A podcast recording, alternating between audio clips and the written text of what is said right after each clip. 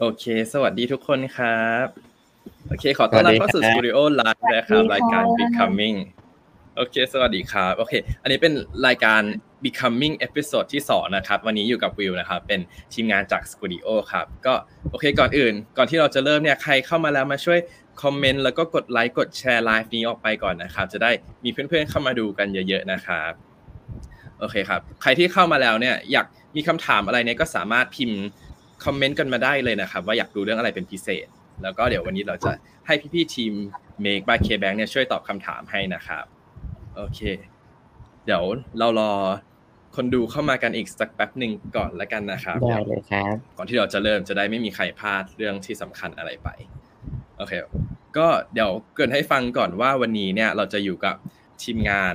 ผู้สร้างแอปพลิเคชัน จัดการเงินสุดฮอตอย่าง Make by KBank นะครับก็หรือว่าชื่อไทยก็คือ Make นะครับก็เป็นแอปที่แค่เปิดตัวมา 1 ปีเนี่ยก็มีคนใช้งานถึง 3 0 0แสนลายเลยนะครับโอเค ตอนนี้ก็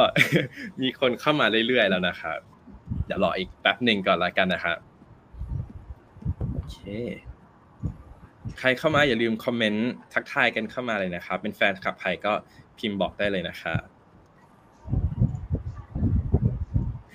โอเค วันนี้วันนี้จะบอกว่าเรามีคำถามเตรียมมาเยอะมาก เราก็จะไม่อยากเสียเวลาไปเท่าไหร่เพราะว่าเดี๋ยวมันจะไม่ทันเวลานะครับ โอเค ตอนนี้ก็มีคนดูประมาณหนึ่งแล้วนะครับงั้นเราเข้าเลยดีไหมครับ พี่ๆทุกคนพร้อมไหมครับ ตอนนี้ เออได้ครับผมผมขอไปหยิบที่ชาร์จแป๊บนึงนะ โอเคได้ครับได้หนึ่งหนึ่งนาโอทีเคได้เลยครับ โอเครายการแบบชิวๆนะครับทุกคน แต่ว่าใครมีคำถามอะไรสามารถอย่าลืมพิมพ์บอกกันมาได้เลยนะครับ เดี๋ยว วันนี้พี่ๆทุกคนจะช่วยตอบให้เลยครับ โอเคเข้ามาเลยโอเคนะครับโอเคโอเคผมพี่ก้องของเราแล้วกคลัรับบมาแล้ว โอเคครับ ตอนนี้คนเราครบแล้วงั้นเดี๋ยว ก่อนอื่น ขอให้พี่ๆแต่ละคนช่วยแนะนำตัวก่อนครับ ว่าเป็นใครทำอะไรกันอยู่บ้างครับโอเคครับ เอ่อเริ่มจากพี่ก้องเลยก็ได้เริ่มก่อนก็ได้ครับ ก็สวัสดีครับ ชื่อกล้องนะครับ ก็เป็น Product Manager ของ Make by KBank เนี่ยครับ ก็อยู่ที่บริษัท KBDG นะครับ ประมาณนี้แล้วกันเนาะได้ครับครับค่ะสวัสดีค่ะ ก็ชื่อเชอรี่นะคะ เป็น Product Manager ของ Make by KBank เหมือนกันค่ะ โอเคคค่ะรับสวัสดีค่ะ ฟ้าค่ะเป็นเอ่อ product designer ก็คือทำเอ่อ range ค่อนข้างกว้างเลยตั้งแต่ user research นู่นนี่นั่นไปจนถึงดีไซน์ออกมาเป็น product ก็ทำอยู่กับเมฆอะค่ะ ซึ่งจริงๆก็คือเป็นมาจากทีม ชื่อว่า Beacon Interface ซึ่งเป็นทีมดีไซน์ของ KBTG ค่ะ โอเคครับเอ่อเต้ยครับเป็นเหมือนฟ้าเลยก็คือเป็น product เอ้ยอย่า designer ก๊อปเออครับ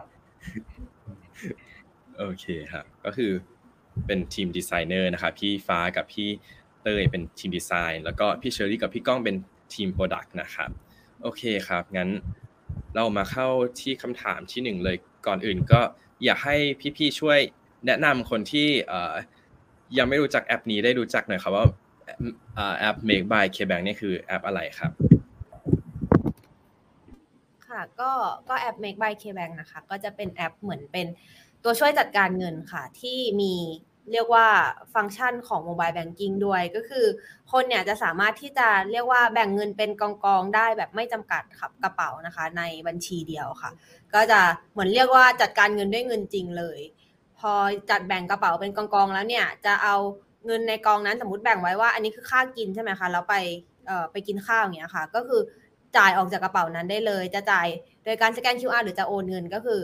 ทำได้เลยค่ะในกระเป๋านั้น ก็เป็นตัวช่วยจัดการเงินที่ฮอตที่สุดแห่งยุคนี้ ใครไม่มีก็คือพลาดแล้วค่ะใช่ครับโอเคใครที่ดูอยู่นะครับ ก็ลองเข้าไป search แอปดูได้เลยนะครับ Make by KBank ลองโหลดมาดูกันก็ได้นะครับ ตอนนี้เลย โอเคครับ งั้นอ่าอยากรู้ครับว่าแล้ว Product นี้เนี่ยมันเกิดขึ้นมาได้ยังไงอะครับแบบ initiate ขึ้นมาได้ยังไงครับ Product นี้อะเดี๋ยวอันนี้เดี๋ยวฟ้าช่วยเราคือน่าจะย้อนไปแบบได้ครับ2019มั้งเนาะเอ่อสองสาม ปีแล้วอะไรเงี้ยค่ะ อย่างที่เมื่อกี้เชอรี่บอกว่าณตอนนี้มันจะเป็นแอปตัวช่วยในการจัดการเงินค่ะ แต่ว่าจริงๆ โจทย์สมัยนู้นน่ะมันไม่ได้มาด้วยการแบบจัดการเงินนะ จริง ๆ ยุคนั้นมันเป็นยุคที่แบบโมบายแบงกิ้งกำลังฮอตมากๆเลยนะคะแล้วก็หลาย ๆ ธนาคารทั้งในและต่างประเทศอะไรเงี้ย หรือบริษัทที่ไม่ใช่ธนาคารด้วยนะ ก็คือคิดสร้างสิ่งที่คนเรียกกันยุคนั้นว่าเป็น neo bank อะไรเงี้ย แบงค์ที่แบบมันจะเป็นออนไลน์ only นี่นั่นอะไรเงี้ยค่ะ แล้วแบบเออ KPG เราก็เลยลองคิดดูว่าเฮ้ยถ้าเราจะลองทำมันขึ้นมาสักอันอะเอ่อ reimagine mobile banking experience ไปเลยก็คือลืมๆไปก่อนว่าเฮ้ย mobile banking experience มันมีอะไรอยู่บ้างอะไรเงี้ยลืมพวกไอ้พวก transfer พวกจ่ายบินอะไรเงี้ยถ้าลืมไปก่อน แล้วลองมา reimagine experience ใหม่อะไรเงี้ยค่ะ แล้วก็มันมี target ก็คือ young gen เนาะก็คือเหมือนกับเป็นเอ่อ generation ของอนาคตที่อาจจะเป็นลูกค้าเราอะไรเงี้ยเออแล้วเราแบบทำอะไรออกมาได้บ้างเลยค่ะ โจทย์มันเริ่มจากประมาณนั้นเลย แล้วเดี๋ยวเดี๋ยวเราจะเล่าต่อไปแหละว่าแบบเฮ้ยแล้วจากไอโจทย์เนี้ยมันค่อย ๆ มาเป็นอี money management tool ยังไงอะไรเงี้ยโอเคได้ครับ ใครที่อยากดูก็ต้องดูไปจนจบจบไลฟ์นะครับ เดี๋ยวเราจะค่อยๆเล่าไปใช่อยากอยากให้เข้ามาตั้งแต่ต้นเพราะว่ามันจะได้เหมือนเข้าใจ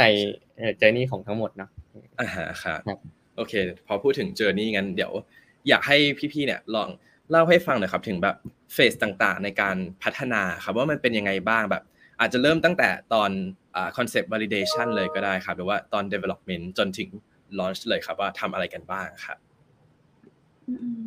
เดี๋ยวเรา overview ด้วยละกันพราะเมื่อกี้สมมติว่าเราพูดถึงเรื่องแบบเฮ้ย reimagine โดยที่แบบว่าลองกลับไปดูที่ user อะไรเงี้ยว่าเราจะทำ experience อะไรให้เขาได้บ้างอะไรเงี้ยแล้วตอนนั้นเหมือนเราเลยเริ่มที่พวกแบบ user research อย่างเงี้ยค่ะแต่จริงๆ เดี๋ยวเมื่อกี้เกินแล้วลืมไป part หนึ่งคือที่บอกว่าเอา reimagine นะจริงๆ เราอยากทำสองพาร์ทพาร์ทหนึ่งก็คือพาร์ท user experience อะชัวร์แล้วอีก part หนึ่งก็คือเรื่องแบบ part เทคโนโลยีของเราเองด้วยคือเราก็อยาก experiment ด้วยว่าถ้าทำ mobile banking ขึ้นมาใหม่เลยอะแล้วแบบเรา เริ่มตัดสินใจได้เลยว่าเอาจะเอา tech อะไรมาจับอะไรเงี้ยแล้วตอนนั้นเราจะใช้อะไรดีอะไรเงี้ยค่ะ ก็จะมีสองแกนอืมโอเคเสริมเสริมเสริมตรงนั้นนะครับตรงตรงที่อะไรเป็นคะเรื่องเรื่องเทคโนโลยีอะจริง ๆ เราอยู่ใน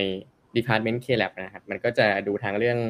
เอ่อ user product กับเรื่องเทคโนโลยีอะไรพวกเนี้ยที่เราต้องเหมือนพัฒนาไปคู่กันเราก็เลย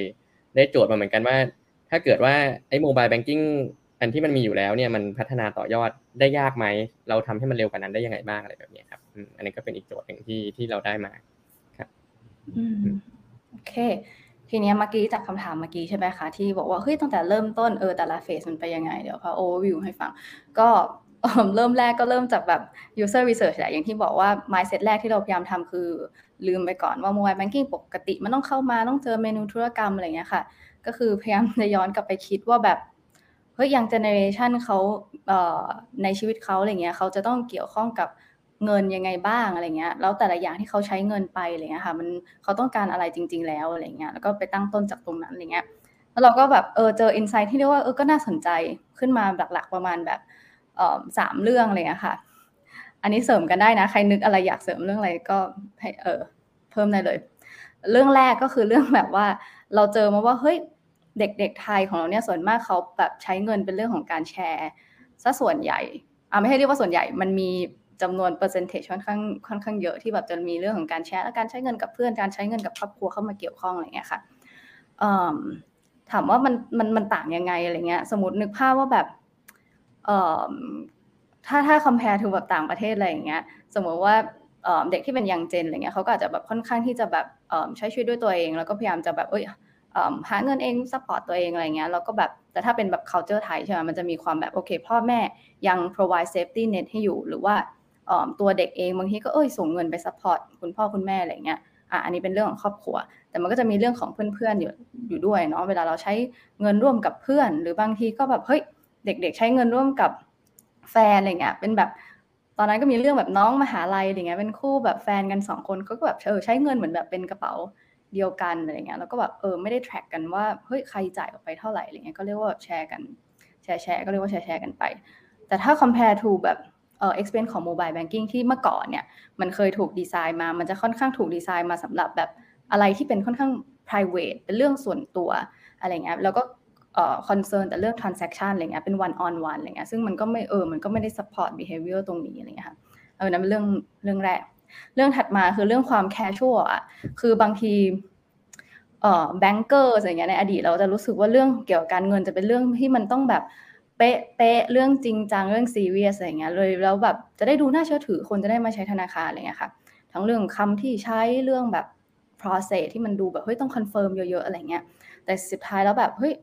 เด็กๆที่เราไปคุยอะไรเงี้ยค่ะ มันก็แบบ เออ perceive การเงินแบบ casual กว่าที่เราคิดค่อนข้างมากอะไรเงี้ยค่ะเขาแบบเอ้ยรู้สึกว่ากลายเป็นรู้สึกว่าเฮ้ยอะไรก็ตามที่เขาเข้าใจได้อะมันจะยิ่งน่าเชื่อถือกว่านะ มันไม่จำเป็นต้องใช้ศัพท์ที่มันยากหรืออะไรเงี้ยหรือว่าเขา perceive การจัดการเงินแบบ casual กว่าที่เราคิดอะมันไม่ต้องทำรายรับรายจ่ายเป๊ะเป๊ะเป๊ะเป๊ะมากๆก็ได้บางคนก็อาจจะแบบเฮ้ยอยาก monitor คร่าวๆแล้วรู้สึกเออเข้าใจง่ายเข้าถึงง่ายมัน work กว่าอะไรเงี้ยค่ะ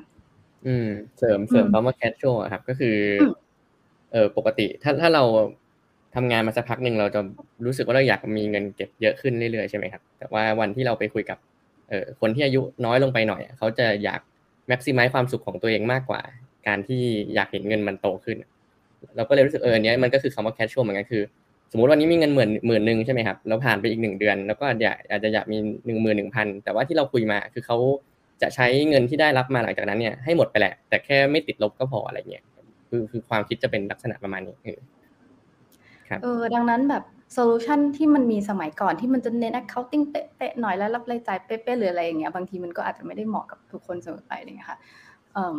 อะแล้วอีกอีกเรื่องหนึ่งเรื่องเรื่องสุดท้ายก็คือเรื่องแบบความแบบเราจะใช้ภาษาเล่นๆกันว่าเฮ้ยภาษาแบงก์หรือว่าเอ่อ product ของแบงก์มันเป็นมันไม่ค่อยแบบไม่ค่อยเป็นมนุษย์เลยอะอะไรอย่างเงี้ยแล้วเราก็เลยพยายามแบบ มีคอนเซปต์หนึ่งที่เราจะแบบทำก็คือเรื่องแบบเฮ้ยเราอยากพยายามทำ experience พวกนี้ให้มันแบบ humanize มากขึ้นอะไรอย่างเงี้ยในแบบแล้วเราก็จะเห็นในตัวแอปเองอะไรเลยค่ะว่าเราจะแทนที่จะแบบจะใช้อะไรอะเลขบัญชี เราก็พยายามจะ bold up เรื่องของเพื่อนหรือ profile ขึ้นมาแทนอะไรเงี้ยค่ะอันนี้ก็เป็นอีก element หนึ่งที่แบบเออเราได้มาจาก user research แหละก็คือทำให้แบงค์ไม่ห่างไกลจากตัวเด็กมากจนเกินไป พยายามจะเข้าถึงเขาอะไรเงี้ยทำให้มันเป็นมนุษย์ อืม อเคครับอันนี้ก็เฟสแรกสุด ตอนแรกอืมคอนเซปต์อะฮะครับ ซึ่งไอ้ concept เหล่านั้นหลังจากที่ได้มามันก็เลยมาเป็นแบบเอ่อไอ้ feature ที่ที่ปัจจุบันเราเห็นอยู่ในแอปเนาะก็คือจะมีไอ้อ่าฮะ Cloud Pocket ไอ้ Cloud Pocket อะตอนแรก concept ของมันเลยอย่างที่เมื่อกี้พี่ฟ้าบอกว่ามันคือสำหรับการที่เขาใช้เงินแชร์กันใช่ไหมคะ เพราะฉะนั้นมันจะมีเรียกว่า key หลักคือ คือคนสามารถชวนคนอื่นเข้ามาอยู่ใน Cloud เดียวกันได้ เพื่อจะใช้เงินร่วมกันอะไรเงี้ย มันก็จะมีแบบ element เหล่านี้เข้ามาก็จะมี Cloud Pocket ก็จะมีเอ่อ chat banking ไอ้ chat banking ก็คือการที่แบบเก็บประวัติรายการเป็นรูปแบบคนคือหมายถึงว่า การที่สมมติว่าเราจะดูว่าเพื่อนคนนี้โอนเงินให้เราได้หรือยังเนี่ยแทนที่เราจะไปหาแบบรูปในอัลบั้มแบบแกลเลอรี่ใช่ป่ะคะว่าแบบเออเขาเขาส่งส่งสลิปมาหรือยังอะไรเงี้ยมันกลายเป็นแบบอย่างที่เมื่อกี้พี่ฟ้าบอกว่า เราเราเราโบตัวหน้าคนขึ้นมา ก็คือกดไปดูหน้าเพื่อนคนนั้นว่ามันมีเรียกว่า transaction ระหว่างกันหรือเปล่าในการโอนเงินแล้วก็ มันมีอีกอันหนึ่งที่ที่เมื่อกี้อาจจะยังไม่ได้เมนชั่นคือเอ่อความสะดวกในการโอนเงินหากันอะไรเงี้ยมันก็จะมาเป็นสามคีย์ฟีเจอร์แรกก็คือ pop pay อันสุดท้าย ที่แบบอืมเปิดหน้าเพื่อนมาแล้วโอนให้กันได้เลย เออ มันก็เลยเป็นที่มาว่าแบบเออทำไมถึงสามฟีเจอร์แรกเป็นประมาณนี้อะอืมได้เอฟีอเจอร์คืมัอนเราก็อยากเออเราก็อยากโวให้เห็นแล้วว่าเอ้ยพอแบบเราเซตซีโอแล้วไปคำความเข้าใจยูเซอร์มันเลยแบบสามารถมาได้เป็น feature ประมาณเนี้ยมันจะไม่ไปยึดติดกับแบบโอนเติมจ่ายถอนอะไรอย่างเงี้ยค่ะแต่อันนี้ก็เป็น classic story นะก็คือไปทำ user research เสร็จเออแล้วก็อะได้ concept ได้ insight ออกมา แล้วไปทำเป็น concept แล้วก็ออกมาเป็น product อะไรเงี้ยอะจริงๆมันมีโอเคค่ะก่อนก่อนจะไปต่อมันมีอีกอันหนึงที่เราก็อยาก โอ้ยขอโทษมันชนเออกันแต่แต่อันนี้เราสิเราเล่าเลยไม่มีโอเคไม่มีกำลังจะบอกว่าแล้วมันเกิดอะไรขึ้นนะเธอเล่าก่อนว่าเอาเล่าเรื่องอ๋อแบบมีมีอีกฟีเจอร์หนึ่งที่ที่ผมเองเนี่ยอยากได้มาก แต่เราทำไม่ได้ มันชื่อว่า feature One Card นะครับ คือเราอยากมีบัตรใบเดียวด้วยที่รวมทั้งเอ่อเครดิตเดบิตแล้วเปลี่ยนในแอปได้ว่าจะรูดครั้งเนี้ยจะให้มันไปตัดที่อันไหน เราเราอยากได้มาก แล้วเราก็คิดว่าคนอาจจะชอบมากๆด้วย แต่เราเรายังทำไม่ได้นะมันก็ยังไม่เห็นเอออ่าอ่าโอเคอันนี้แล้วอันนี้ก็คือพับไปเลยหรือเปล่าเออก็ยังอยู่อยู่ใน list ที่คือเราเห็นแหละว่าลูกค้าเขาอยากได้แต่มันก็จะมีบางอันที่เราเออต้อง pick ขึ้นมาทำอะไรอย่างเงี้ยอืมครับ อืมอืม โอเคครับโอเคโอเคแล้วหลังจากก็โอเคก็คือต่อเออได้เลยโอเคก็คือหลังจากนั้นอะมันก็ทำแอปขึ้นมาแล้วก็คือ design interaction UX UI อะไรอย่างเงี้ยค่ะ ซึ่งก็ก็มีการ rethink หลายอย่างเหมือนกันนะ ถ้าพูดถึงแถวแถวๆพวก interaction อะไรเงี้ยที่บอกว่า humanize อะมันไม่ใช่แค่เรื่องภาษา บางทีเราอยากพยายาม humanize การแบบ interaction เรื่องของการ transfer อะไรอย่างงี้ด้วยอะแบบก็อยากเล่าเรื่องไอ้ pop pay อะไรอย่างเงี้ยไหมคือหรือว่าแบบวิธีการจ่าย interaction ที่มันแบบเฮ้ยเรา rethink มันยังไง ก็คือ MAKE ไม่มีปุ่มกดปุ่ม confirm นะ เป็นแบบลากขึ้นเอออาจจะมีคนไม่ชอบก็ได้เอโอเคอโอเคไม่อะชอบเชิญเลยค่ะจริงๆมันมี keyword มาอีกอย่างหนึ่งว่าแบบ self disruption นะครับ สมัยก่อนว่าแบบเราเราก็ตั้งโกไว้ในหัวเหมือนกันว่า ถ้าเราเราจะแบบ disrupt K plus เลยเนี่ยเราเราจะต้องเป็นคนยังไง มันก็เลยแบบไอ้พวก UI หรือว่า interaction มันก็จะแบบอ่า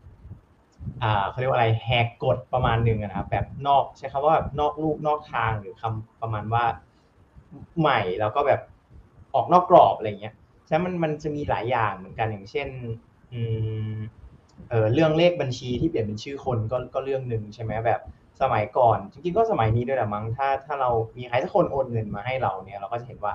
เลขบัญชี0 0 8 8 x x เงินเข้า 50 บาทอะไรเงี้ยแล้วมันแบบ มันก็เกิดคำถามว่าแบบอะไรวะใครโอนมาอะไรเงี้ยหรือแบบเรากินพิซซ่ากัน เรามี10คน แล้วก็เราออกไปก่อน เพื่อนโอนมาให้10คน noti ที่จะแบบป๊อปป๊อปป๊อปป๊อปป๊อปแบบศูนย์ศูนย์ x x x ศูนย์ศูนย์ห้าห้า x ศูนย์ศูนย์อะไรเงี้ยเต็มไปหมดแบบห้าสิบาทห้าสิบาทแล้วก็แบบเฮ้ยโอนยังโอนยังโอนยังอะไรเงี้ยมันมันก็จะเกิด conversation เหล่านี้ฉันแบบเออเนาะแบบเรื่องนี้มันเป็นเรื่องของแบงก์เนาะแต่แบบสิ่งที่คนแคร์มันคือแบบใครโอนมาหาเราอะไรเงี้ยเออฉันเราแบบเปลี่ยนเลขบัญชีเป็นเป็นชื่อคนเป็นหน้าคนเลยอะไรเงี้ย นั่นก็เรื่องหนึ่งหรือว่าแบบ เราก็คิดกันว่าแบบสถานการณ์เดิมก็ได้ไปไปกินพิซซ่าด้วยกันอะไรเงี้ยแบบ เวลาผมออกเงินไปก่อนใช่ไหมเพื่อนผมจะโอนมาให้มันก็แบบผมก็ยื่นยื่นเงินกันอย่างเงี้ยเนาะสมมติเป็นเงินสดอะไรเงี้ยแล้วก็แบบ เออ ยื่นเงินจริงๆมันง่ายเนาะเพราะว่าแบบถ้าเราโอนในแอปใช่ปะมันต้องแบบ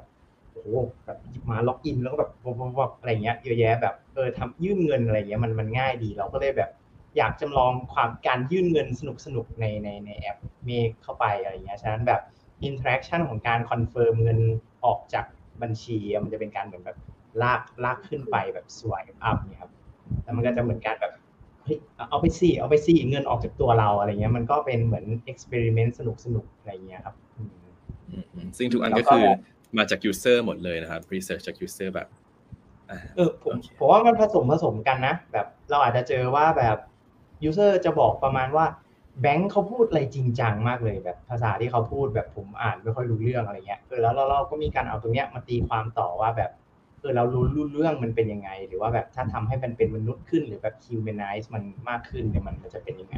ครับอาจารย์บอกว่ามันมาจากทาง user research แล้วก็การตีความของทีมที่พัฒนาขึ้นมานี่แหละอืมอ่าฮะครับแล้วก็มีเรื่องแบบ ถ้าใครใช้จะเห็นว่าแบบ UI มัน มันจะแบบบ้าๆเนาะแบบว่าวงกลมโค้งๆอะไรเงี้ยซึ่งจริงๆผมว่าในในเชิงทางทางอะไรอะถ้าเรามองว่าหน้าจอพื้นที่เรามีจำกัดใช่ไหมการใช้เส้นโค้งมันเปลืองมากอะแต่ว่าเราก็แบบอยากลองอะไรใหม่ๆก็ใช้ให้มันเปลือง เออเออเส้นโค้งมันเปลืองนะเพราะว่าแบบสมมติสี่เหลี่ยมเราเราอัดข้อมูลได้เต็มที่ใช่ปะแต่เส้นโค้งมันก็จะแบบกลมๆก็จะเปลืองๆอะไรเงี้ยฉะนั้นผมว่าไอ้ตรงเนี้ยมันเป็นอะไรเล็กๆน้อยๆที่เราใช้คำว่าแบบ เออใหม่หรือออกจากกรอบตรงเนี้ยมันเราก็ให้มันรีเฟล็กไปหลายอย่างด้วยหรือแบบ เออจะเห็นว่าแต่ละแบงก์อะมันจะเขาจะมีสีของตัวเอง สีเขียวสีม่วงเราก็เลยแบบ เออแบงก์มันมีใส่สีรุ้งไปเลยสีเลยอะไรเงี้ยเออเราบอกว่าเฮ้ยเมฆคือท้องฟ้าท้องฟ้ามันเป็นได้ทุกสีนะเราใส่ใส่ทุกสีเลยอะไรเงี้ยครับ มันก็อันอันนี้ต้องโฆษณาเพิ่มเผื่อคนไม่รู้ คือเมฆอะตรงหน้า home เราเปลี่ยนสีได้นะคะ คือ ถ้าโอนเงินแล้วเลือก category มันจะมีสีฟ้าสีเหลืองสีเขียวสีม่วง ก็คือถ้าตอนนั้นอะถ้าเลือก cat อะมันก็จะถูกเปลี่ยนสี reflect ในหน้า home ว่าเราใช้กับ cat ไหนเยอะ อ่า ไปเปลี่ยนสีกันด้วยนะคะ เลือก cat ตอนโอเคนี้ลองใครเล่นใช้กันใครได้ยังไม่มีลองเข้าไปโหลดแล้วก็ลองใช้ดูนะครับ จะได้รู้มันเปลี่ยนสีได้ โอเคแต่ว่าเดี๋ยวอาจจะขออืม wrap up นิดนึงว่าเมื่อกี้มันคือ part design ทั้งหมดใช่ไหมแต่ว่าเมื่อกี้อ่าฮะขอเข้า development ก่อนว่า พอถึงจุดที่มันต้อง develop จริง ๆ แล้วจากที่ความสนุกความเก็บมาจาก user นู่นนี่นั่น แล้วก็เมื่อกี้พี่เกพี่เต้ยน่าจะเกริ่นขึ้นมาแล้วนิดนึงว่ามันมีการ disrupt ตัวเองอยู่ในอยู่ในภายในแบงค์ใช่ปะอันเนี้ยจุด develop อะมันคือ part ที่เราดีลกับความ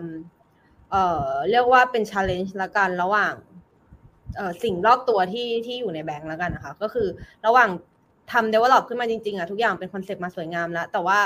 เวลาเราไออธิบายให้คนอื่นๆฟังหรือ even ที่สำคัญที่สุดคือคนในแบงก์กันเองว่าเราจะทำ product นี้ขึ้นมา มันอาจจะไม่ได้สวยหรูแบบนั้น มันเป็นจุดที่เราอาจจะต้อง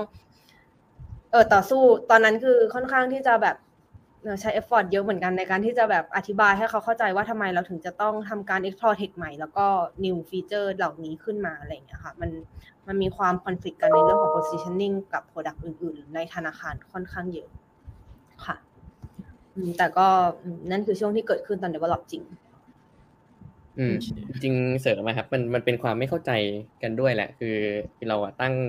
เหมือนคอมพานีแยกออกมาจากที่แบงก์เนาะแบบธนาคารอะไรเงี้ย แต่ว่าตอนที่เราทำตรงนี้ต้องอะไรกันดีว่า ถ้าเกิดเราไม่คุยตั้งแต่ต้นน่ะเขาก็จะมาถามว่าเออคุณกำลังทำอะไรอยู่อะไรเงี้ยทีหลัง คือตอนแรกเราคิดว่าแยกออกมาแล้ว มันจะขาดจากการแต่งจริงแล้ว เวลาจะไปคอมมูนิเคตไปที่ตลาดอะไรเงี้ยมันมันถูกมองเป็นภาพเดียวกันอยู่ดีครับ อืมครับโอเค แล้วเราก็อยู่ในเฟส development เสริมเสริมเฟส development โอเค ก็คือเราอยู่ตรงเนี้ยนานเหมือนกันครับ ประมาณแปดเก้าเดือนอะ ผมว่ากว่าจะ dev อะไรออกมาเสร็จ ตอนแรกเรามี เชอรี่บอกว่ามันนานกว่านั้นจริงๆมันประมาณนั้นแหละ ก็คือ เราเรามีสมมติมีทั้งหมดเออสิบ feature ใช่ไหมตั้งใจไว้สิบ feature แต่ออกมาจริงๆอาจจะได้สักผมว่าเจ็ด feature อะไรเงี้ยอืม ที่เรารู้สึกว่า เออไม่ได้แล้ว ถ้านานกว่านี้เขาจะมาปิดโปรเจกต์แล้วทิ้งแล้วคือ คือมันก็จะมีงบที่เราขอมากับเออความกดดันว่า พวกแกทำอะไรอยู่หรือ เออนั่นแหละ มันจะมีความ pressure เข้ามาว่ามันต่างจาก K PLUS ยังไงอะไรเงี้ยเพราะว่ามันมันมันมันเล่าให้ฟังยาก เพราะว่าผมคิดว่าศาสตร์ของ product management มันเพิ่งมาตอนหลังด้วยที่เริ่มจาก study จาก user ว่า มันเป็น mobile banking เหมือนกันนั่นแหละ แต่ว่าเราเข้าใจเด็กมากกว่าไอไอตรงเนี้ยเมื่อก่อนมันยังไม่ได้พูดกันเยอะผมว่าเออเราก็เราก็อธิบายว่าเนี่ยเราเราเริ่มจากเด็กนะ แต่ว่ามันไม่เข้าใจ เพราะว่ามันเขาก็บอกว่ามันก็โอนเงินได้เหมือนกันอะไรเงี้ยนะครับหมายถึงว่าถ้าถ้าพูดให้เห็นภาพ อืม ก็อยู่ตรงนี้ประมาณเก้าเดือนแล้วเราก็โอเคตัดสินใจว่า cut scope เท่านี้ต้องออกวันนี้เท่านั้นอะไรเงี้ย เพราะฉะนั้นถ้าเกิดว่าเห็นกราฟมันก็จะเป็นมีมในเน็ตอะว่า deadline driven อะมันก็จะมีช่วงที่แบบ load มากๆในช่วงแบบสองเดือนสุดท้ายที่เอ้ยไม่กลับบ้านกันเลยอะไรเงี้ยก็มีเออเพราะว่าคือตรงนี้ผมว่ามันเป็นเรื่องเรื่องขวัญกำลังใจด้วย ถ้าเกิดคนที่ทำงานมานานๆแล้วของมันไม่ออกอะเขาก็จะรู้สึกเหมือนเหมือนรู้สึกไม่ดีอะเออประมาณนี้ครับ เราก็เลยเออเหมือนต้องตัด scope แล้วก็ออกแล้วอะไรเงี้ยเออซึ่งอะเล่าเรื่องเทคโนโลยีนิดหนึ่งตอนนั้นเออเสริมนะครับ นอกจากในมุม product แล้วในทีมเราเนี่ยจริงๆก็ต้องขอบคุณมากเพราะว่าตอนที่เราเริ่มทำอะเราก็ต้องเลือกเทคโนโลยีก่อนว่าเราจะ dev ด้วยอะไรอย่างเงี้ยตอนนั้นเราก็เลือกมาใช้ Flutter แหละเพราะว่าเราคิดว่าตอนที่เราสเกลทีมในอนาคตเนี่ยมันจะต้องเออใช้คนเยอะมากๆ ถ้าเราไปเขียน native นะครับอืมเราก็เลยเลือก Flutter มาอันนี้เป็นตัวอย่างแหละจริงๆก็จะมีหลายๆ element ที่เรา ตัดสินใจตลอดเลยว่าจะใช้ cloud ไหม เพราะว่าถ้าในธนาคารเนี่ยเออส่วนใหญ่เขาจะอยู่บนออนพ r มิสเนาะก็คืออยู่เป็นเป็นเซิร์ฟเวอร์ของธนาคารเอง ถ้าเกิดเราออกมาอยู่บน cloud มันก็จะมีแบบ issue เรื่อง security อะไรอย่างเงี้ยเราก็คือเป็นคนไปลองเจ้าแรกๆแหละแล้วมันก็เยอะจริงๆหมายถึงว่า process แบบเออเจ้านี้ปลอดภัยไหมต้องตรวจสอบยังไงอะไรพวกเนี้ยเออมันก็จะมีคำถามพวกนี้เข้ามาที่เราต้องไปไปจัดการในฐานะแบบคนที่ทำ product อืมแต่ก็เออนั่นแหละมันก็ออกมาเป็นเออแอปที่เรียกว่าอะไรล่ะ สมบูรณ์ทั้งด้านแบบตัว journey แล้วก็ตัวเทคโนโลยีนะครับโอเคอะเรา fast forward fast forward ให้ถึงร้านร้อนชละเรียบร้อยอะช่วยน้องเครียดแล้วน้องเครียดน้องเครียดโอเคอันนี้ผ่านไปเกือบครึ่งชั่วโมงละอ่าอะเดี๋ยวแล้วทำไงต่อครับคุณฟ้า อ่าโอเคโอเค อันนี้เป็นพาร์ทแบบสมมติอะ develop เสร็จแล้วใช่ไหมกำลังจะ public launch แต่อย่างที่บอกมันมีมรสุมมันมีหลายคำถามจากทั้งในและนอกและหลายๆเรื่องใช่ไหมตอนนั้นก็เป็นพวกแบบ struggle ว่าตกลง positioning มันจะยังไงดีหน้าอะไรอย่างเงี้ยที่ชัดเจน ถามว่าตอนก่อนที่จะ develop ถามว่าได้ทำ concept validation ไหมนู่นนี่นั่นกับ user อะไรเงี้ยค่ะ จริง ๆ ก็ตั้งแต่ก่อน develop นะ จริง ๆ ก็ทำแต่ตอนนั้น feedback ก็คือดีมาก user ก็แบบโอ๊ยทำเลยพี่หนูรอใช้อะไรเงี้ยแบบ 100%แบบดีมากๆอะไรเงี้ย จริงๆก็มั่นใจเต็มที่อะไรเงี้ยแต่พอเจอคำถามเยอะก็เริ่มแบบเฮ้ยหรือว่าเกิดอะไรขึ้นอะไรเงี้ยแล้วเราก็เลยแบบมีทำ exercise หนึ่งก่อน launch อะไรเงี้ยค่ะเราก็เรียกกันเองว่าเราทำแบบเหมือน group of pilot user อะไรเงี้ยแล้วก็เอาเมฆตัวที่ develop จริง ๆ เสร็จแล้วแต่ยังไม่ public launch อะเอาไปให้น้องๆลองใช้กันจริง ๆ ก่อนอะไรเงี้ยแล้วก็ทำเป็นเหมือนเราเรียกว่าเหมือน diary study อะไรเงี้ยค่ะให้เขาไปใช้จริงมาเลย2 week อะไรเงี้ยค่ะแล้วแต่ละกลุ่มเขาก็จะมี environment ที่ต่างกัน แล้วก็ให้เขา feedback มาว่ามันเกิดอะไรขึ้นบ้างอะไรเงี้ยแล้วหลังจาก diary study เราก็แบบไปคุยกับเขาแหละว่าเฮ้ยเป็นยังไงบ้างอะไรเงี้ยถึงตอนนี้ก็ค่อนข้างแบบช็อกมาก เพราะแบบนึกภาพก็คือว่า product มันใกล้จะแบบ launch แล้วอะไรเงี้ยแล้วเราก็มาค้นพบว่าเฮ้ยไอทีมพวกแบบการใช้งานกับเพื่อนนู่นนี่นั่นอะไรเงี้ยกลายเป็นเราเราได้เจอ feedback มาว่าน้องๆบอกเฮ้ยไม่ได้เลยพี่คือมันไม่มีเพื่อนใช้ด้วยอะไรเงี้ยเพราะว่านึกภาพว่าแต่ละคนที่เขาแบบ เหมือนแบบ onboard ขึ้นมาใช้อะไรเงี้ย ถ้าเขาจะใช้ฟังก์ชันกลุ่มได้จริงๆ มันเหมือนแบบเขาต้องแบบไปเรียกเพื่อนเพื่อนเพื่อนเพื่อนเพื่อนทั้งกลุ่มอะไรเงี้ย มาใช้ทุกคนเมต้อฆงใช้หมดนะเออครับก็แบบตายแล้วอะไรเงี้ย แล้วช่วงนั้นก็แบบดันมีโควิดอะไรอย่างเงี้ยอีกนี่มันแบบเฮ้ยน้องมันไม่ได้ไม่ได้ไปมหาลัยเลย ไม่ได้เจอเพื่อนไม่ได้นู่นนี่นั่น แล้วก็แบบเฮ้ยเราก็แบบเริ่มกังวล แต่สุดท้ายมันมีอันนึงที่แบบโชคดีมากที่แบบมันมันมันดันแบบเด่นขึ้นมาเลยค่ะก็คือกลายเป็นตัวแบบเอ่อ part เรื่อง personal money management แทน ที่เขาจะใช้ cloud pocket แบ่งเงินนู่นนี่นั่นอะไรเงี้ย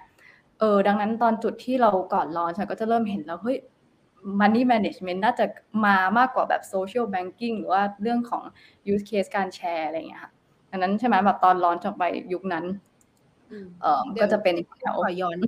ย้อนกลับไปนิดนึงเดี๋ยวเดี๋ยวเดี๋ยวจบคำถามนี้แล้ว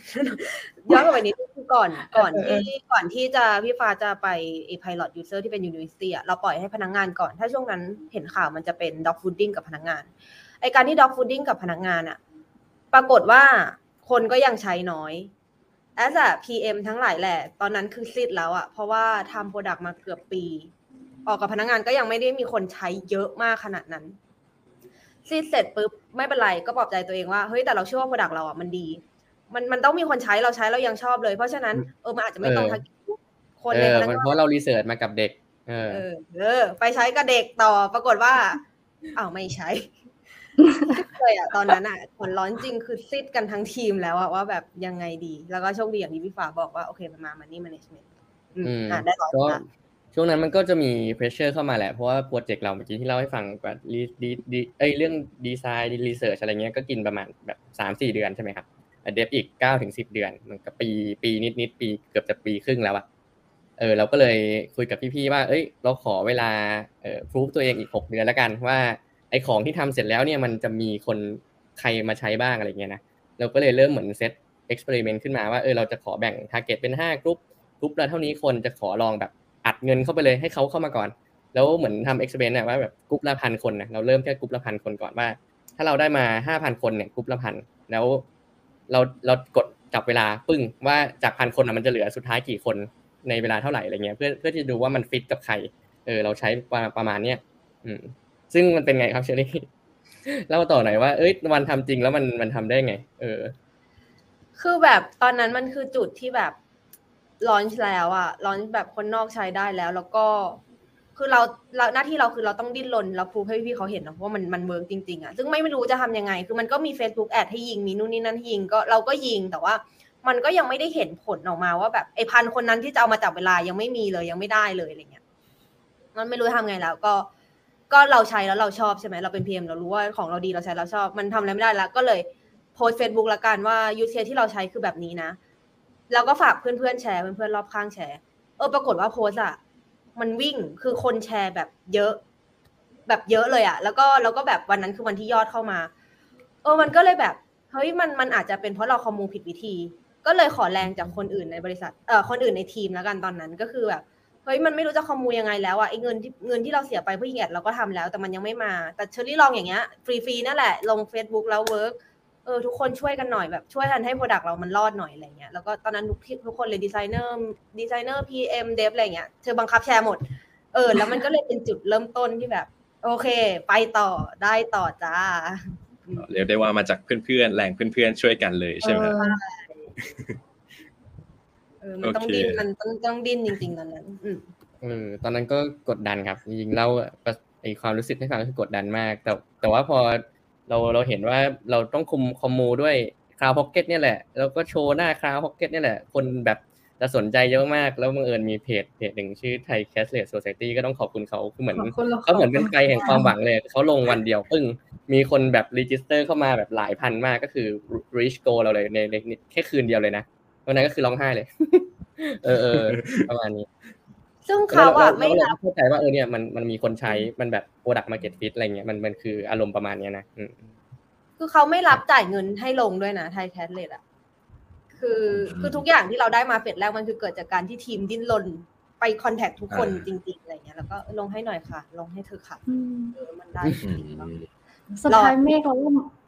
มันพูความเชื่อเรามากเหมือนกันนะ คือแบบมันมียุคหนึ่งที่เรารู้สึกว่าเฮ้ยมันไม่มีอะไร support ขนาดนั้นนะแต่สุดท้ายพอเออ ถ้า Product ที่เราตั้งใจทำให้มันดีจริงๆฟัง User จริงๆมันสุดท้ายมันก็จะขายตัวเองได้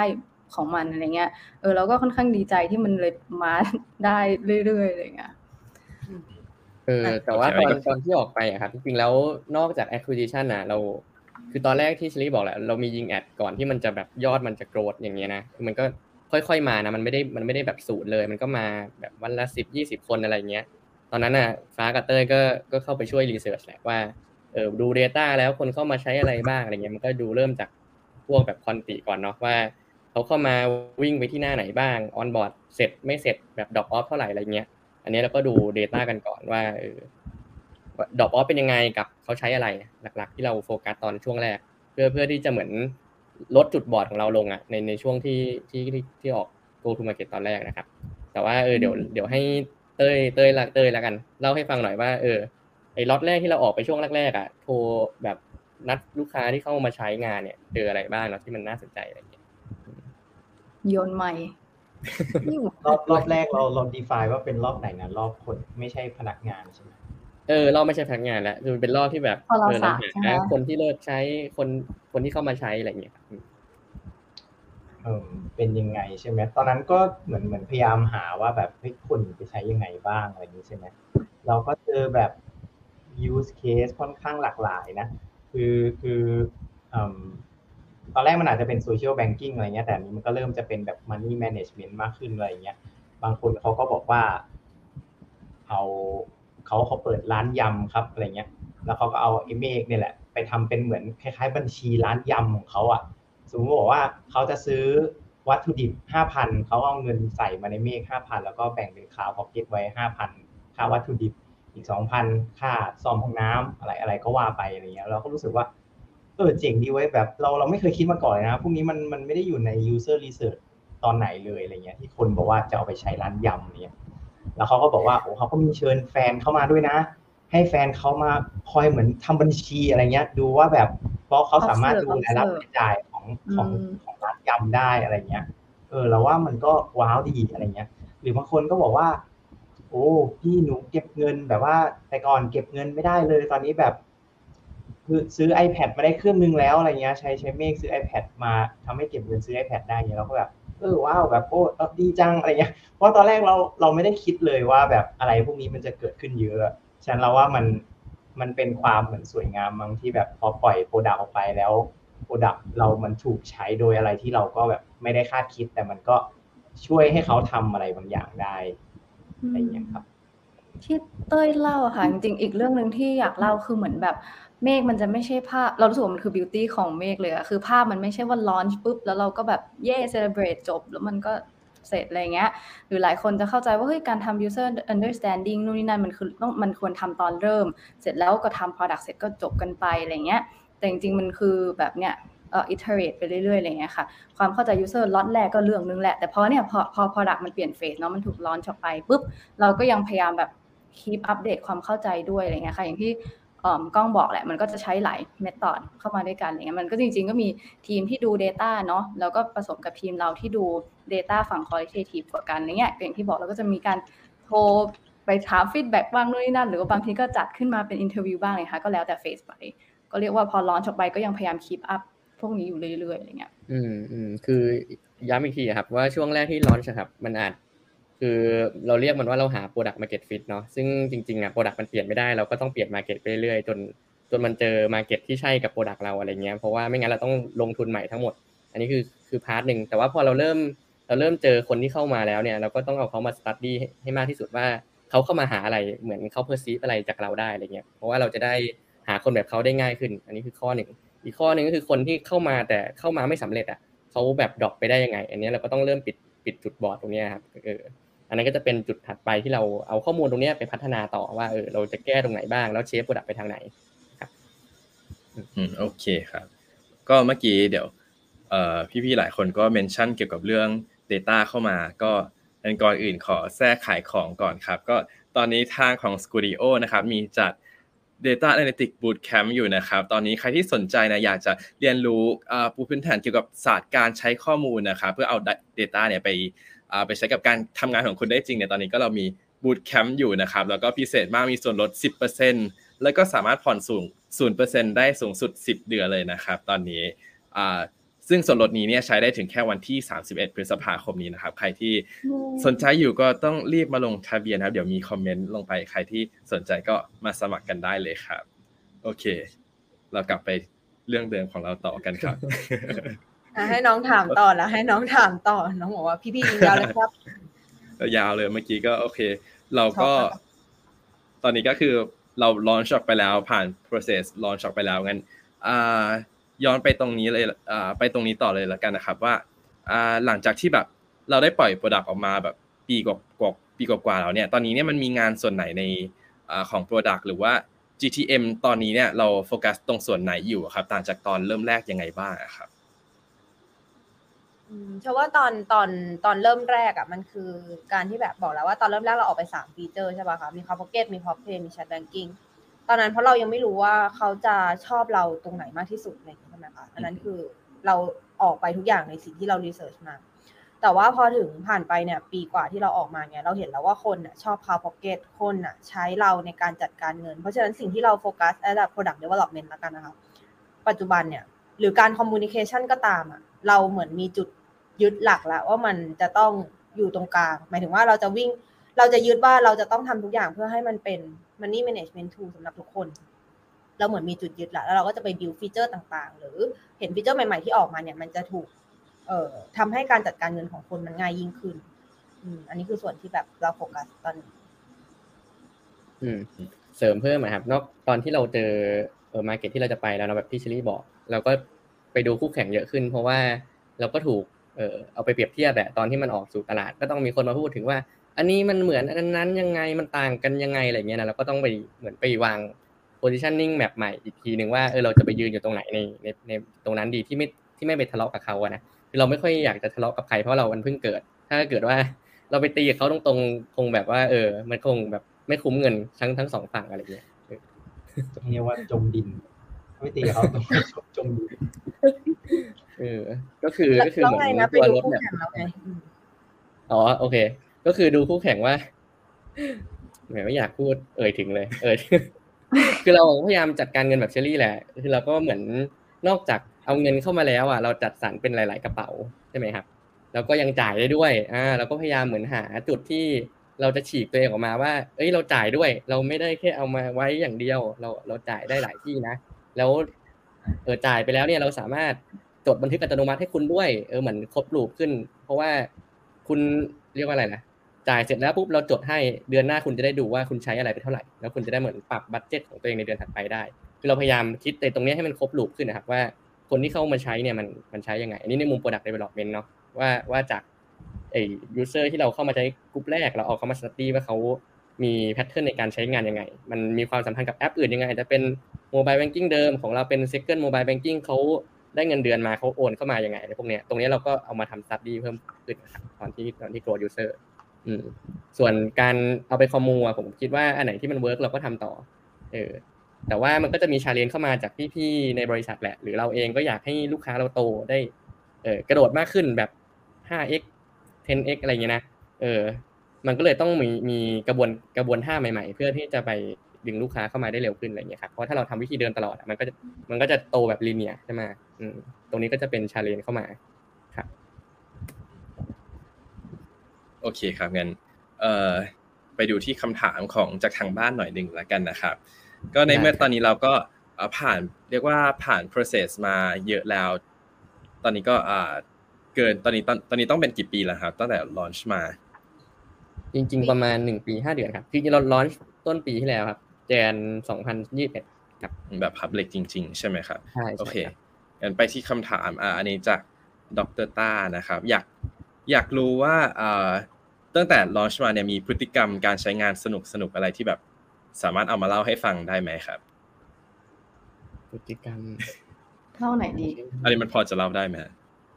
เล่าคริปเตอร์ได้ไหมครับแล้วว่าคริปเตอร์แปลกดีอะอืมอืมอืมอะ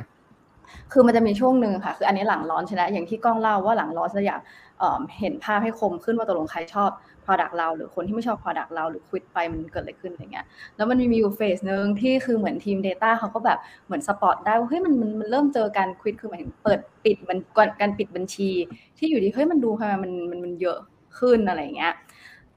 มันมันมีปัญหาอะไรหรือเปล่ากับ value prop เราหรือมันเกิดอะไรขึ้นอะไรเงี้ยค่ะ แล้วทีนี้เราเหมือนเราฝั่งเราทำ user research อย่างเงี้ยแล้วก็แปะมือกับแกง data อะไรเงี้ยแล้วลองไปคุยกับคนที่ควิดดูว่าเฮ้ยเกิดอะไรขึ้นอะไรเงี้ย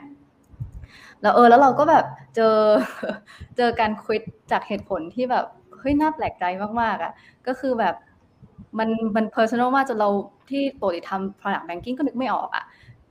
เช่น คือมันจะมีกลุ่มที่แบบยังไงเดียทะเลาะกับ เพื่อนในกลุ่ม หรือว่าแบบเลิกกับแฟนที่เคยใช้ Cloud Pocket ด้วยกัน ฉันเลยรู้สึกว่าฉันต้องปิดบัญชีนี้ มันจะได้ไม่มี connection กับแฟนคนนี้อีกแล้วอะไรเงี้ย เออ ซึ่งแบบถ้าสมมติเราทำ product banking มาที่ทั้งหมดเมื่อก่อนฟังก์ชันมันเป็นแบบ one to one นะคะ ก็จะนึกเรื่องพวกนี้ไม่ออกเลย แล้วเราก็แบบ เฮ้ยเขาเปิดปิดบัญชีด้วยอะไรแบบนี้ด้วยหรออะไรเงี้ย หรืออีกเคสหนึ่งก็เป็นแบบสายมูนิดนึงอะที่แบบรู้สึกว่าเลขบัญชีนี้มันไม่ค่อยเหมาะกับฉันอะไรเงี้ยแล้วมันก็แบบมี user ที่แบบเปิดปิดเปิดปิดหลายๆรอบเพื่อแบบหาเลขบัญชีที่ในที่สุดฉันก็รู้สึกมันเหมาะกับฉันอะไรเงี้ยค่ะ ทีเนี้ยมันจะ reflect กันว่าแบบ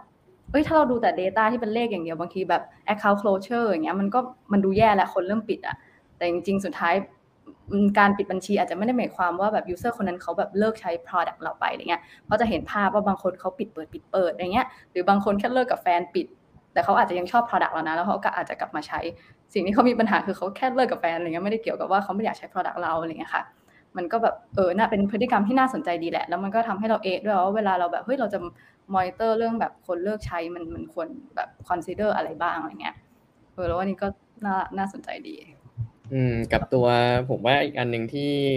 แชร์บางส่วนแล้วกันคือตัวคา r พ็อกเก็ตเนี่ยเรามีรูปแบบการใช้ที่หลากหลายมาก บางคนอาจจะมีแค่สอง pocket บางคนมีเป็นยี่สิบ pocket เลยคือคือแต่ละคนหลากหลายมาก ทีเนี้ยมันก็จะมีนอกจากการสร้างจำนวนกระเป๋าแล้วใช่ไหมครับมันจะมีวิธีการไหลของเงินของเขาอะที่มันไม่เหมือนกันบางคนใช้ไอ้ pocket อะเพื่อออมเงินให้มันโตขึ้นเรื่อยๆ บางคนใช้เออเป็น spending pocket เนาะก็คือเอาเข้ามา budget แล้วก็จ่ายไปมันก็จะเป็นศูนย์ในแต่ละเดือน หรือเราที่เราเจอที่แปลกที่สุดเลยที่ที่ที่ที่คุยมาก็คือ มีคนเขาเอาแค่เงินมาวิ่งผ่าน เพื่อให้ไอ้ระบบนี่มันจดให้เขาแล้วเขาก็เอาออกไป ก็มี เออคือเหมือนไม่ได้ไม่ได้เอามาไว้นานด้วยนะเอาเข้ามาแล้วเอาออกเลย เพื่อให้มันแบบให้ไอแอป เนี่ยมันจดให้อะเหมือนเป็นที่จดโน้ตอะไรเงี้ยเอออ่าครับใช่ใช่โอเคประคมารัณบนี้งั้นครับได้ครับมันไปที่คำถามต่อไปนะครับ มีเอ่ออันนี้ละกัน จากคุณแก้มนะครับ ระหว่างการสร้างเมคเนี่ยมีขั้นตอนไหนอ่าเป็นขั้นตอนที่ยากที่สุดครับสำหรับแต่ละคนก็ได้ฮะอืมขั้นตอนไหนยากที่สุดเนาะฮะแต่ละคนดีกว่า เริ่มก่อนเลยครับผม ขอคิดก่อน ผมตอบก่อนก็ง่ายสุดผมตอบก่อนก็ได้ผมคิดว่าผมคิดว่าตอนที่มัน out of nowhere ที่สุดก็คือตอนหา market fit ครับ คือ คือของมันเสร็จแล้วไอตอนที่ทำรีเสิร์ชผมว่ามันก็ มันก็ research ออกมา มัน straight forward อะเราลูกค้า happy เราไปต่อ dev เสร็จก็ไปต่อใช่ไหมแต่ตอนทำให้คนมาใช้อะมันมันไม่มันไม่ตรงแล้วอะมันยากมันมันไม่รู้อะผมรู้สึกว่ามันมันเป็นช่วงที่ challenge ที่สุดแล้วว่า product มันจะไปทางไหนดีอะไรอย่างเงี้ยครับอืมสำหรับผมก็จะเป็น part นั้นเชื่อว่าของเชอที่ยากที่สุดมันคือตอน develop ค่ะ ตอนที่บอกว่าเมื่อกี้มันเจอมันเจอเคสจากหลายหลายปาร์ตี้ในในในแบงก์เองใน internal company เองที่ที่เขาอาจจะไม่ได้เอ่อ เห็นว่าทำไมเราถึงเกิดขึ้นมาหรืออะไรประมาณเนี้ยอันนั้นเป็นช่วงที่แบบเหมือนเราต้องต่อสู้กับตัวเองอะไม่ใช่ต่อสู้กับเขานะ ต่อสู้กับตัวเองเพื่อที่จะแบบ convince เขาให้ให้เชื่อใน product ของเราอันนั้นเป็นช่วงที่แบบเหมือนมันแบบเหมือนทำงานอะมันก็เหนื่อยแล้วที่ที่จะทำให้โปรดักต์มันออกไป แต่ว่า การที่เราต้องไปแบบทำให้คนอื่นเขา believe แบบที่เรา believe อะมันคือแบบ เออมันแล้วตอนนั้นมันไม่มีจุดยืนด้วยเพราะเราก็ยังไม่ได้ออก product เราก็ไม่รู้ว่า product มัน work แบบที่เรา believe หรือเปล่าอะไรเงี้ยมันแบบเออมันมันมันแบบมันเหนื่อยมากจริงๆช่วงนั้น แล้วก็บางอันบางวันบางอันอะณวันที่เรายังไม่แข็งแรงมากพออะมันก็อาจจะถูกเปลี่ยน direction ของ product จากพี่ๆด้านบนที่เราคือคือ MAKE ที่มันใช้เวลานานในการออกอะเราวิ่งไปหาบางบางทีเราก็ถูกสั่งให้ไปทำ product สำหรับอีกกลุ่มหนึ่งเลยอะไรเงี้ยเพราะว่าเรามี backend แล้วหรืออะไรประมาณเนี้ย แล้วเราก็ต้องวิ่งไปทางนั้นอีกเสียไปอีกสี่ห้าเดือนอะไรเงี้ยบางทีก็เป็นอย่างนั้นเลย มันเป็นอย่างนั้นแหละที่ที่ผ่านมาอะไรเงี้ยเออมันเป็นช่วงที่กัดกินหัวใจแล้วก็แบบมันตีกับตัวเองไปมาตลอดเวลาค่ะ แต่ว่ามันออกได้แล้วอืมสำหรับเชอมันเป็นช่วงนั้นอ่าหรือพีเตอร์ดีฮะอ๋อได้ค่ะเอาฟ้าจก่อนริงไหมๆเออจริง ๆ รู้สึกว่าสำหรับเราอะโปรเจกต์เนี้ยกับ พาร์ทยูเซอร์อะไรเงี้ยไม่ค่อยยาก เพราะเรามีคอมมูนิตี้กับของยูเซอร์ที่ค่อนข้างคอนเน c t กัน รู้สึกเหมือนกันว่าพาร์ทที่ยากกว่าคือทำความเข้าใจยูเซอร์ยากแล้วอะทำความเข้าใจแบบสเต็กโฮเดอร์หรือคนในต่างๆ ที่เราต้องเวิร์กด้วยกันใน organization ที่ยิ่งใหญ่อะไรเงี้ยเหมือนคล้ายๆเชอรี่อะยากกว่า แล้วในฐานะ user researcher หรือเวลาเราจะทำอะไรเราจะ suggest อะไรอะเราพยายามจะถาม why หรือเราจะพยายามถาม objective ว่าเฮ้ยจะทำอันนี้ไปทำไมอะไรเงี้ยแต่ ในสเตจที่มันไม่ได้ align กันดีว่าตัว product make เนี่ยจะมีบทบาทยังไงต่อแบบ product ของอื่นๆของ KBank เองอะไรเงี้ยค่ะ หรือว่าเออเราเราจะ interact กันยังไงนี้ไม่ควรทำหน้าที่อะไรอะไรเงี้ยเออเราสึกว่า part อะไรเรื่องพวกเนี้ยคือยากสุดพอพอเราไม่เข้าใจ objective ตรงเนี้ยมันเหมือนมันมันมันคิดโจทย์ต่อได้ค่อนข้างยากคิด research ต่ออะไรเงี้ยได้ค่อนข้างยากอะไรเงี้ยเข้าใจ stakeholder ยากกว่าเข้าใจ user อีกค่ะ อันนี้ของเรา อืม อืมข้ามได้ไหมครับ คือโอเคคือคือมาตอบอะไรแต่ว่าเออเห็นเห็นด้วยว่าแบบ เราผมว่าไอการข้าวก้าวข้ามกำแพงของความแบบไม่เชื่อมั่น หรือว่ากำแพงของของดาวแบบยากจริง ๆ แบบโอ้โห คือคือพอมาทำเราก็รู้สึกว่า เฮ้ยทำงานเราต้องมีอะไรอย่างนี้ด้วยเหรออะไรเงี้ยเพราะว่าตอนแรกแบบตอนเรามาทำงานเราก็คิดว่าเราก็ทำโปรเจกต์ของเราไปเราทำรีเสิร์ชเราก็ทำรีเสิร์ชใช่ไหมแต่ว่า พอเราเจอกำแพงของความแบบไม่เชื่อมั่นอะไรเงี้ยเพราะว่าจริง ๆ ทีมเราก็เล็กเล็กอืมเล็กใช่ไหมนะเล็กอืมแล้วก็แบบมีประมาณกี่คนล่ะครับทีมงานอันนี้ให้กล้องโฟคือกัทั้สงติดถ้าถ้าทั้ง department ก็ประมาณแบบก็เกือบเกือบร้อยนะครับช่วงนั้นเออก็แต่ว่าถ้าทีมที่ทำ MAKE เองก็ประมาณแบบสิบห้าคนอย่างเงี้ยครับอืม เออแล้วเหมือนผมว่าตรงนั้นคือคือยากจริง ๆ ว่าแบบเราเราเรายิ่งแบบตัวเลขมันยังไม่ค่อยมาอะไรเงี้ย แต่ว่า เออตัวเลขก็ยังไม่ค่อยมา แต่ว่าไอ้ research ที่เราทำมามันก็แบบเอาจริงเราก็มั่นใจอะใน research ของเรากับกับ product ของเราแต่แบบนี่ยังไม่มาทำยังไงอะไรเงี้ย มันมันก็ เออผมผมเสริมคือตอน look back นะนะผมก็รู้สึกว่าเราก็อาจจะเหมือนมาทำในวัยที่ ยังวัยรุ่นแล้วกันผมบอกว่าวัยรุ่นประสบการณ์เอาตัวรอดในองค์กรอาจจะน้อยมาก ไม่ได้อะไรกับใครก่อน ก็เดินก็ทำอย่างนี้ก็เดินไปแบบนี้เหมือนตามอ่านหนังสือใช่ไหมหนังสือบอกว่า research ก่อนแล้วก็ไปทำอันนี้นี้อืมเราก็ทำตาม step นั่นแหละแต่ว่าหนังสือไม่ได้บอกว่าอ๋อเอ้ยข้างบนน่ะคุยให้เรียบร้อยก่อนหรืออะไรเงี้ยมันก็คงมีมันมีหนังสือที่เขียนแล้วนะแต่ตอนนั้นเราอาจจะยังอ่านไม่ถึง เออเราก็มาเจอปัญหานี้เออซึ่งมันก็มันก็มันก็มันก็แบบจัดการยากนิดนึงแบบแบบที่เต้ยกับฟ้าเรา แต่ว่าถามว่าเราโอเวอร์คัมอันนี้ได้ยังไงอะผม ก็คือสุดท้ายคือเขาก็ฟังเราอะนะหมายถึงว่าถ้าเราพูดได้เยอะเหมือนไปอะไรอะเขาก็จะฟังเราได้ ซึ่งเราก็เอาหัวไปขึ้นเขียงนั่นแหละแบบเมื่อกี้ที่ผมเล่าให้ฟังว่า เราก็บอกว่าขอเวลาหกเดือน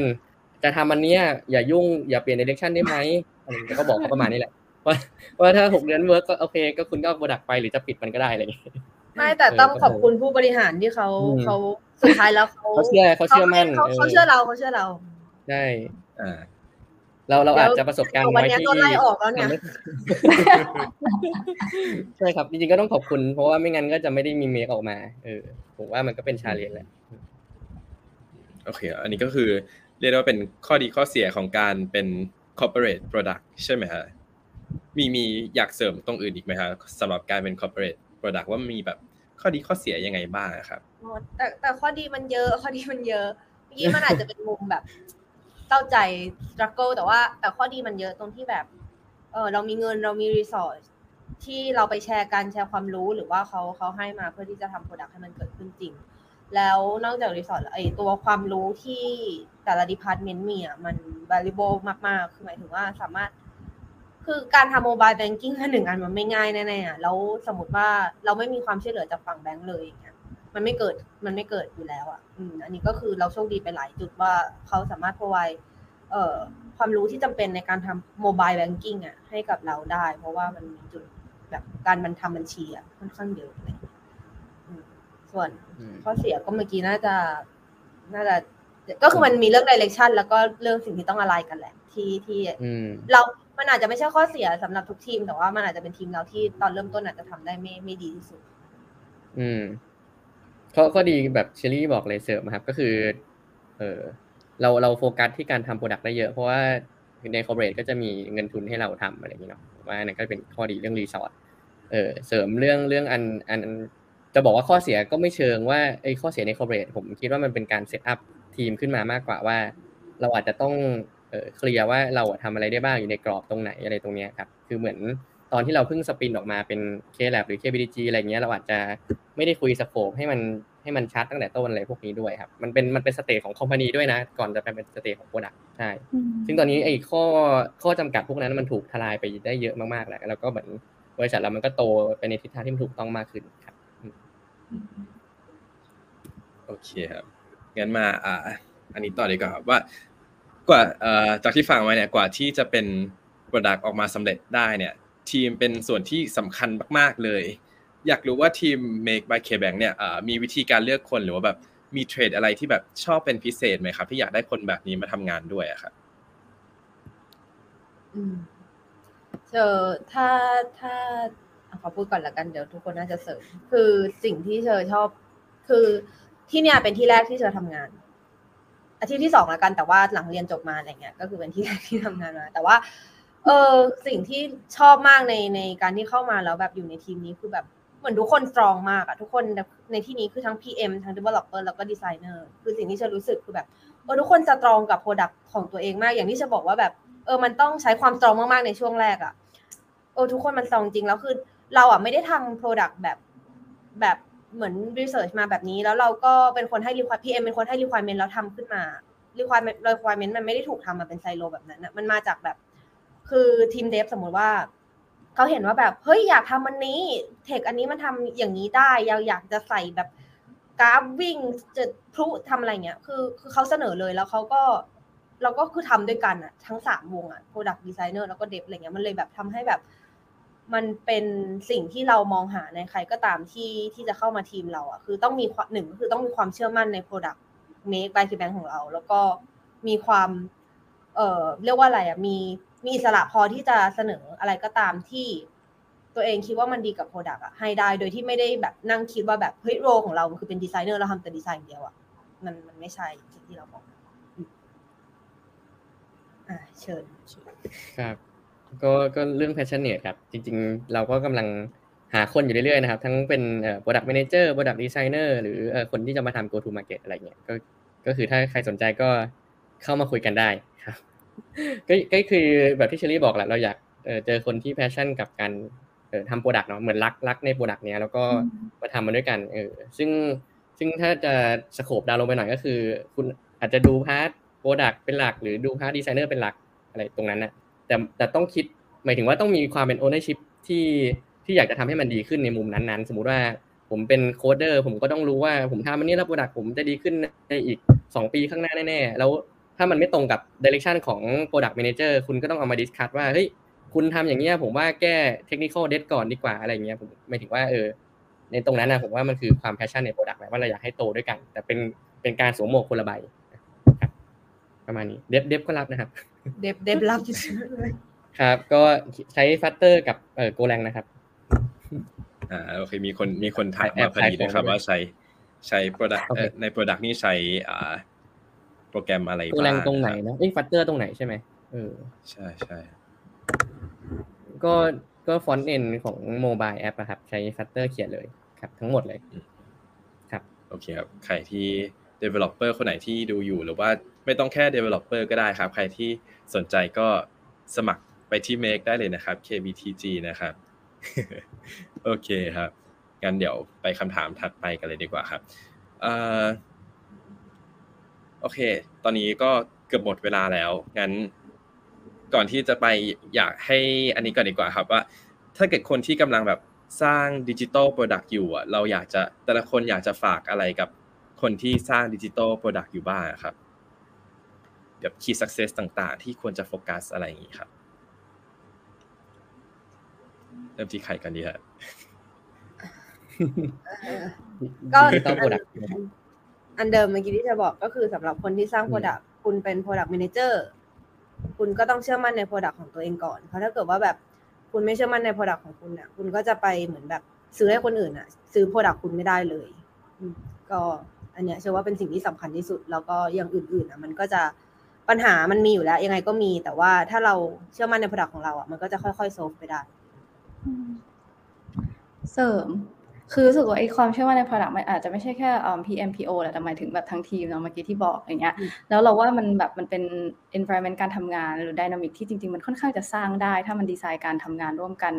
ให้มันตั้งใจให้มันเกิดแบบนี้อะไรเงี้ยค่ะ อย่างที่บอกว่าเฮ้ยมัน open ว่าเฮ้ยสมมติว่า developer สนใจว่าเฮ้ยมันทำอะไรได้มันเอามาก็เอามาเสนอได้อะไรเงี้ยหรือแม้กระทั่งว่าแบบ เออการทำความเข้าใจ user การเข้าถึง user มันก็ไม่ได้ limit อยู่แค่แบบเอ้ยดีไซเนอร์เท่านั้นอะไรเงี้ยแบบเนี้ย PO PM เองก็เป็นคนไปคุยกับดีไซเออไปไปคุยกับ user ได้ในหลาย ๆ ช่องทางที่เรามีหรือแม้กระทั่งแบบ developer เองก็เหมือนกันเขาก็ได้ยิน feedback จากแบบ directly จาก user เหมือนกันอะไรเงี้ยคิดว่าอะไรแบบเนี้ยทำให้ทุกคนแบบเห็น impact ว่าสิ่งที่ตัวเองทำแล้วมันจะเกิดอะไรขึ้นอะไรเงี้ยค่ะมันก็ช่วยสร้าง dynamic ให้ทุกคนแบบเฮ้ย in กับของได้ค่อนข้างดีอะไรเงี้ยรู้สึกว่าเออการดีไซน์ วิธีการทำงานให้เกิดสิ่งนี้ก็เป็นสิ่งหนึ่งที่น่าทำเนี่ยเต้ยเอาหน่อยไหมในในมุมมองผมถ้าจะทำ digital product ใช่ไหมอันนี้เป็นเป็นความเชื่อส่วนตัวของผมว่าว่าแบบเราทำอะไรเราควรรู้ เราควรเข้าใจว่าเรากำลังทำอะไรอยู่ แล้วแบบเราควรเข้าใจว่าเหมือนโปรดักเราสร้างมาเพื่อใครสร้างมาช่วย เขาทำอะไรอะไรอย่างเงี้ยครับ แล้วผมว่าตรงนี้กระทั่งกระทั่งผมเองมันก็หลุดโฟกัสบ่อย เวลาทำงานบางทีเราเราจะชอบลืมว่าจริง ๆ แล้วแบบเฮ้ยเมฆมันเกิดมาเพื่ออะไรอะไรเงี้ยฉันแบบผมว่าซึ่งซึ่งตรงนี้สำคัญ เพราะว่าถ้าถ้าเราแบบตั้ง goal ผิดทาง ผมว่า product เราก็จะไปผิดทางประมาณนึงครับครับ เออโอเคงั้นตอบในมุมกระบวนการนะครับ ผมว่าเออกระบวนการสำคัญทำให้ มันมันขยายความจากเต้ยแหละว่าเออเราทำ stage เราอยู่ตรงไหนอะครับเพราะว่าสมมติเราเริ่ม research เออเรามีโจทย์ก่อนโจทย์ทางธุรกิจก่อนว่าเราจะไปที่กลุ่ม target ตรงไหน benefit คืออะไรถ้าตรงนั้นคิดไม่ชัดเออมีความเสี่ยงเยอะมันทำให้เราต้องกลับมาแก้อันใหญ่สุดเนาะพอโจทย์ชัดปุ๊บเราก็ไปคุยกับ user ว่าเราได้เอ่อ research เป็นยังไง ต้องไป test ซ้ำไหมให้มันให้มัน clear ชัด ๆ ไปทีละ step อะครับ เพราะว่าตอนที่สมมติว่าทำ business ชัดแล้ว user ก็ชัด ไปทำ development เออมันอาจจะแป๊กในรอบแรก แต่เรารู้แล้วว่าไอของอันแรกสองอันแรกอะมันยังแม่นไงเราก็กลับมาแก้อะไรนิดๆหน่อยๆเพื่อจะไปไปทำต่อได้ใช่ไหมครับ แต่ถ้าเกิดต้นตอแรกสุดมันไม่ชัดอะมันทำให้เราเนี่ยต้องรื้อทั้งหมดเลยอันนี้อะไรตรงเนี้ยผมว่ามันจะมันจะยากใช่ก็คือต้องต้องรู้ว่าตอนนั้นอะเราทำอะไรอยู่ แล้วมันเอาไปใช้อะไรต่ออะไรเงี้ยครับคือพยายามลดความเสี่ยงในขั้นตอนแรกๆมันมันมันก็จะช่วยได้เยอะ โอเคครับโอเค ก็ตอนนี้เราก็โอเคได้เลยครับเสริมได้เลย ได้ครับเออรู้สึกว่าเออสุดท้ายแล้วการวิธีการทำ product สมัยใหม่มันมันมันมันมันลายอยู่บนเรื่องของแบบ knowledge อะหรือการ learning อะหลาย ๆ ครั้งเรารู้สึกมันเป็น knowledge management เหมือนกันนะ แบบวันแรกเรารู้อะไร แล้วพอเราทำ activity อะไรไปแล้วเรา reflect มัน แล้วเรามาแก้ knowledge ก้อนแรกเรายังไงเนี่ยค่ะ แล้วหลาย ๆ เมธอดที่มันอยู่ในนั้น ไม่ว่าจะเป็นแบบ user research consolidation หรือ even แบบ launch MVP อะไรเงี้ยทุกอย่างมันอยู่บนเส้นของการเรียนรู้หมดเลยอะแล้วรู้สึกว่าจุดพลาดหลายๆครั้งที่เราบางทีเราก็พลาดเองอะไรก็ตามอะไรเงี้ยก็คือทำ activity ไปแต่ดันทำไป แต่ว่าไม่ได้เอาไอ้ก้อน knowledge ใหม่มามาพัฒนา knowledge แรกเราอะไรเงี้ยรู้สึกอันนี้ค่อนข้างสำคัญมากๆสำหรับเราเออโอเคก่อนก่อนก่อนปิดไลฟ์เห็นคุณวิวจะปิดไลฟ์อะ ขออยากตอบคำถามนี้นะอยากให้เล่า feature ที่ผิดพลาดให้ฟังหน่อยได้อยากให้แบบนี้อยากให้เต้ยเล่าส่งมาให้เต้ยอีกได้ปะเต้ยเล่าเรื่อง Pop Payเออจริงเออแบบทุกทีครับไม่เป็นไรครับจริง ๆ เออครับชอบชอบคำถามนี้เหมือนกันเพราะว่าเราก็พลาดจังๆไปเลยแบบหลายหลายอย่างเหมือนกัน คือ เออเห มือนกับว่ากว่าตั้งแต่ research จนจนเรา launch product มันมันกินเวลาค่อนข้างนานเอ่อทีนี้มันกลายเป็นว่าเราก็พลาดเยอะเลย คือสมัยก่อนเนี่ยอย่างเราเรามี feature Pop Pay ใช่ไหมครับ คือตอนที่เราคิด Pop Pay เนี่ย คือพอมาพูดทุกวันนี้มันอาจจะฟังดูไม่ค่อยน่าเชื่อถือเนาะแต่แต่ตอนที่เราคิดมันขึ้นมา QR code มันมันยังไม่ดังนะคือการโอนเงินด้วย QR แบบย้อนภาพกลับไป 2019 2019 คือแบบ iPhone รุ่นอะไรไม่รู้จำไม่ได้แล้วแบบเรายังจำได้อยู่เลยว่าแบบไอ QR code การสแกนจ่ายอะมันจะมีอยู่สองที่หลักๆหนึ่งคือที่สยามกับสองคือแถวออฟฟิศเราก็คือเมืองทองธานีแล้วแล้วมันเหมือนกับว่าแบบพ่อแม่ยังใช้ไม่เป็นแบบการซื้อของออนไลน์มันยังไม่ QR ขนาดเนี้ยเราก็แบบโอ้กลับไปที่คำว่า humanize ตอนต้นอะไรเงี้ย QR code มัน มันโรบอทจังเลย มันแบบ อ่านคนอ่านก็ไม่ออกแบบตาเราเราไม่สามารถอ่านจุดๆได้ใช่ไหมแต่แบบเฮ้ยจริง ๆ ที่เราอยากรู้ก็คือเราจะโอนเงินให้ใครใช่ไหมผมแบบอยากโอนเงินให้กล้องอะไรเงี้ยก็แบบไม่เห็นต้องมี QR เลย แล้วก็ใช้ใช้หน้าคนเลยเนี่ยแทน QR ได้ไหมมันเลยเกิดเป็นฟีเจอร์ Pop Pay ขึ้นมาก็คือว่า เราจะโอนเงินหาใครรอบๆ แล้วมันก็จะคล้ายๆแบบ AirDrop อะไรเงี้ยครับแล้วเราก็จะเห็นเพื่อนเป็นหน้าขึ้นมาปุ๊บปุ๊บปุ๊บปุ๊บว่าแบบ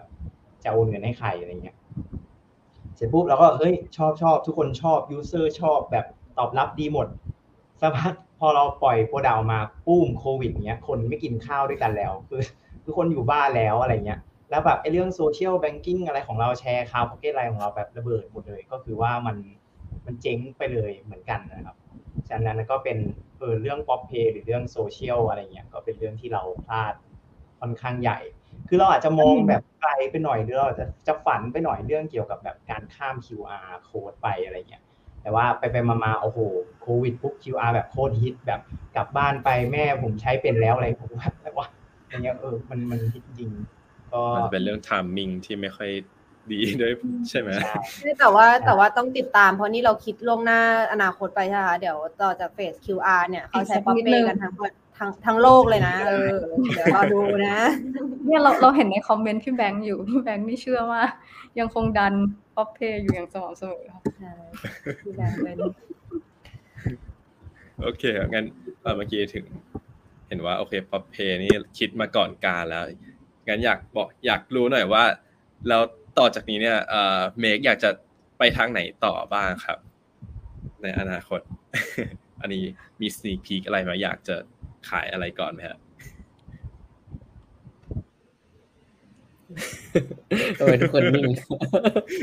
เขาโอคเคงครับเป็นตัวแทน